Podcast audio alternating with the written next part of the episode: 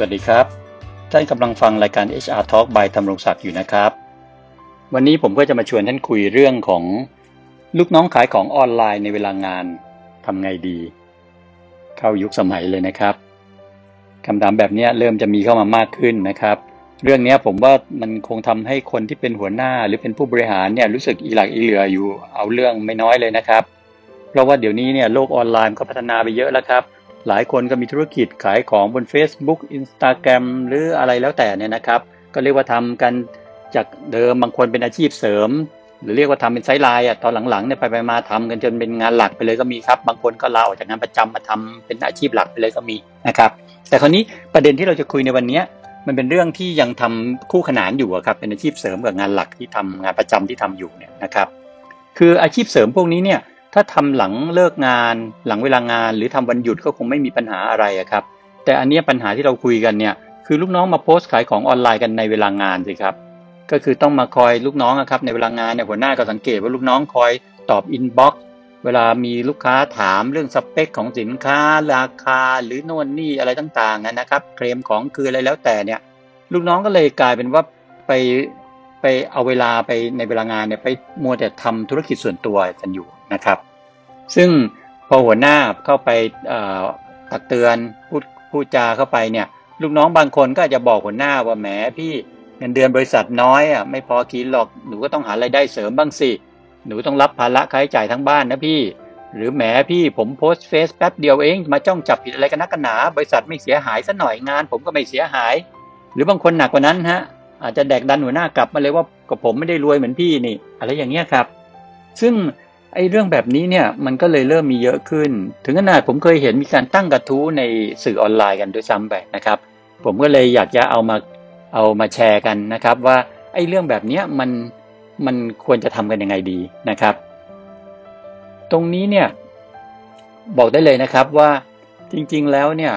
เเมื่อเกิดเรื่องนี้ขึ้นเนี่ย อันนี้เป็นหน้าที่ของหัวหน้าเลยครับ ที่จะต้องตักเตือนลูกน้องแล้วครับ ซึ่งควรจะตักเตือน ว่ากันไปครับถ้าหัวหน้าบางคนใช้มาตรการจากเบาไปหาหนักคือตักเตือนด้วยวาจากันก่อนพูดจากันก่อนครับ แล้วถ้ายังขายของออนไลน์ในเวลางานอีก พบเห็นพฤติกรรมนี้อีกก็ต้องเตือนเป็นลายลักษณ์อักษรแล้วครับ ว่าตามระเบียบ แล้วก็ถ้าเตือนแล้วยังผิดซ้ำคำเตือนเรื่องเนี้ยนะฮะถึงที่สุดก็คือเลิกจ้างครับ ไม่จ่ายค่าชดเชยเลยทั้งสิ้น อันนี้ทำได้ฮะตามกฎหมาย จริงๆแล้วเนี่ยการขายของออนไลน์ในเวลางานเนี่ย เมื่อกี้ที่ผมพูดไปเรื่องการตักเตือนตั้งแต่เป็นวาจาเป็นลายอักษรจนกระทั่งถึงเลิกจ้างตามลำดับเนี่ย อันนี้เป็นเป็นมาตรการที่ผมว่ามันซอฟที่สุดแล้วนะครับ แต่ถ้าจะเอาตามกฎหมายแรงงานจริง ๆ เนี่ย การที่ลูกจ้างขายของออนไลน์ในเวลางานเนี่ย อันนี้ถือว่าเป็นความผิดร้ายแรงตามมาตรา 119 ในกฎหมายแรงงานด้วยนะครับ ข้อหนึ่งเลยครับ ท่านครับกลับไปดูเรื่องกฎหมายแรงงานครับ พิมพ์คำนี้ใน Google ก็ได้ครับ แล้วดูมาตรา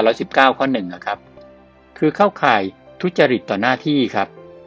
ข้อหนึ่งของมาตรา119 คือทุจริตต่อหน้าที่ หรือกระทำความผิดอาญาโดยเจตนาต่อนายจ้าง การขายของออนไลน์ไม่ใช่ความผิดอาญากับนายจ้างอยู่แล้วครับ แต่เป็นการทุจริตต่อหน้าที่ครับ ทุจริตอะไรครับ เบียดบังเวลางานครับมาหาประโยชน์ส่วนตนครับ หาเงินเข้ากระเป๋าตัวเองอะพูดง่ายๆ โดยเมื่อนายจ้างจ้างให้ลูกจ้างมาทำงานแล้วนะครับ ลูกจ้างก็ต้องใช้เวลาของนายจ้างเนี่ย เพื่อทำประโยชน์ให้กับนายจ้างครับเพราะเขาจ่ายค่าจ้างให้แล้วอะไม่ใช่เอาเวลาของนายจ้างที่เขาจ่ายค่าจ้างให้เราแล้วเนี่ยมาหาเงินเสริมเข้ากระเป๋าเราเอง อันนี้ถือเป็นการทุจริตต่อหน้าที่ครับ ซึ่งความผิดที่เข้าข่ายมาตรา119 ที่เป็นความผิดร้ายแรงแบบนี้เนี่ยอันที่จริงแล้วเนี่ยสามารถถูกเลิกจ้างได้โดยไม่ต้องจ่ายค่าชดเชย หรือค่าบอกกล่าวล่วงหน้าใด ๆ ทั้งสิ้นด้วยนะฮะและไม่ต้องออกหนังสือเตือนด้วยซ้ำไปเอาออกไปได้เลยด้วยซ้ำไป แต่ว่าตรงนี้ก็ ผมพยายามให้มัน soft แล้วนะครับคือไม่เป็นสายเหี้ยมสาย hardcore จนเกินไปก็คือทำงานด้วยกันก็ว่ากล่าวตักเตือนกันก่อนนะฮะแล้วถ้ายังผิดซ้ำจนไม่ไหวก็ก็ต้องจบอะครับ ตรงนี้ก็จะเป็นเป็นทางที่หัวหน้าควรจะต้องทำนะครับเป็นวิธีที่หัวหน้าควรจะต้องปฏิบัติแหละเมื่อพบเห็นอย่างเงี้ยไม่ควรจะเพิกเฉยครับ ไม่งั้นมันจะเกิดลัทธิมีทูฮะแปลว่ากูด้วยอีกอะคือไอ้ลูกน้องคนหนึ่งเห็นอ่าเพื่อนขายได้เนี่ยไม่เห็นเป็นไรนั่งโพสยิกยิกเลยเวลางาน ฉันก็เอาบ้างสิฮะมีทูฉันก็ขายบ้างอะ ก็มันก็เลยขายกันทั้งแผนกอย่างนี้ก็ไม่ไหวนะครับ และในขณะเดียวกันครับ ผมมองว่าหัวหน้าก็ต้องทำตัวเป็นตัวอย่างที่ดีให้กับลูกน้องด้วยครับ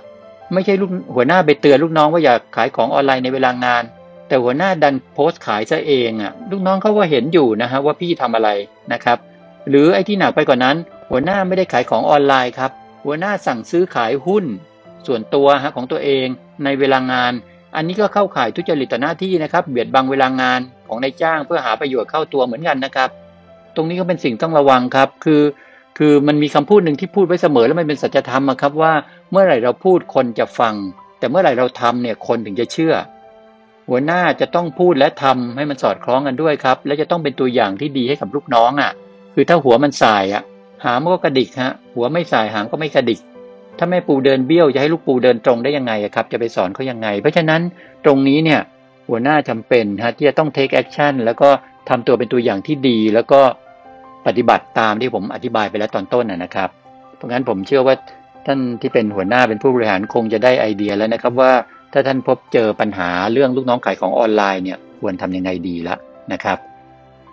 ถ้าท่านยังไม่แน่ใจว่าจะตักเตือนยังไง หรือจะมีหนังสือตักเตือนแบบไหนยังไง ก็ ไปดาวน์โหลดหนังสือหัวหน้างานกับการบริหารลูกน้องของผมอะหรือ HR for non HR ที่แจกฟรีนะครับ ดาวน์โหลดกันฟรีเลย ในบล็อกของผมนะครับ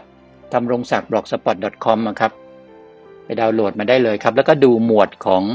ในบทที่เรื่องของการดำเนินการทางวินัยครับ มีตัวอย่างมีอะไรให้ดูหมดนะครับ ก็เชื่อว่าน่าจะแก้ปัญหานี้ได้ล้วนะครับเพราะวันนี้ก็คงให้ไอเดียท่านในการแก้ปัญหาเรื่องของลูกน้องขายของออนไลน์ในเวลางานเพียงเท่านี้นะครับพรุ่งนี้เป็นเรื่องอะไรติดตามนะครับ วันนี้สวัสดีครับ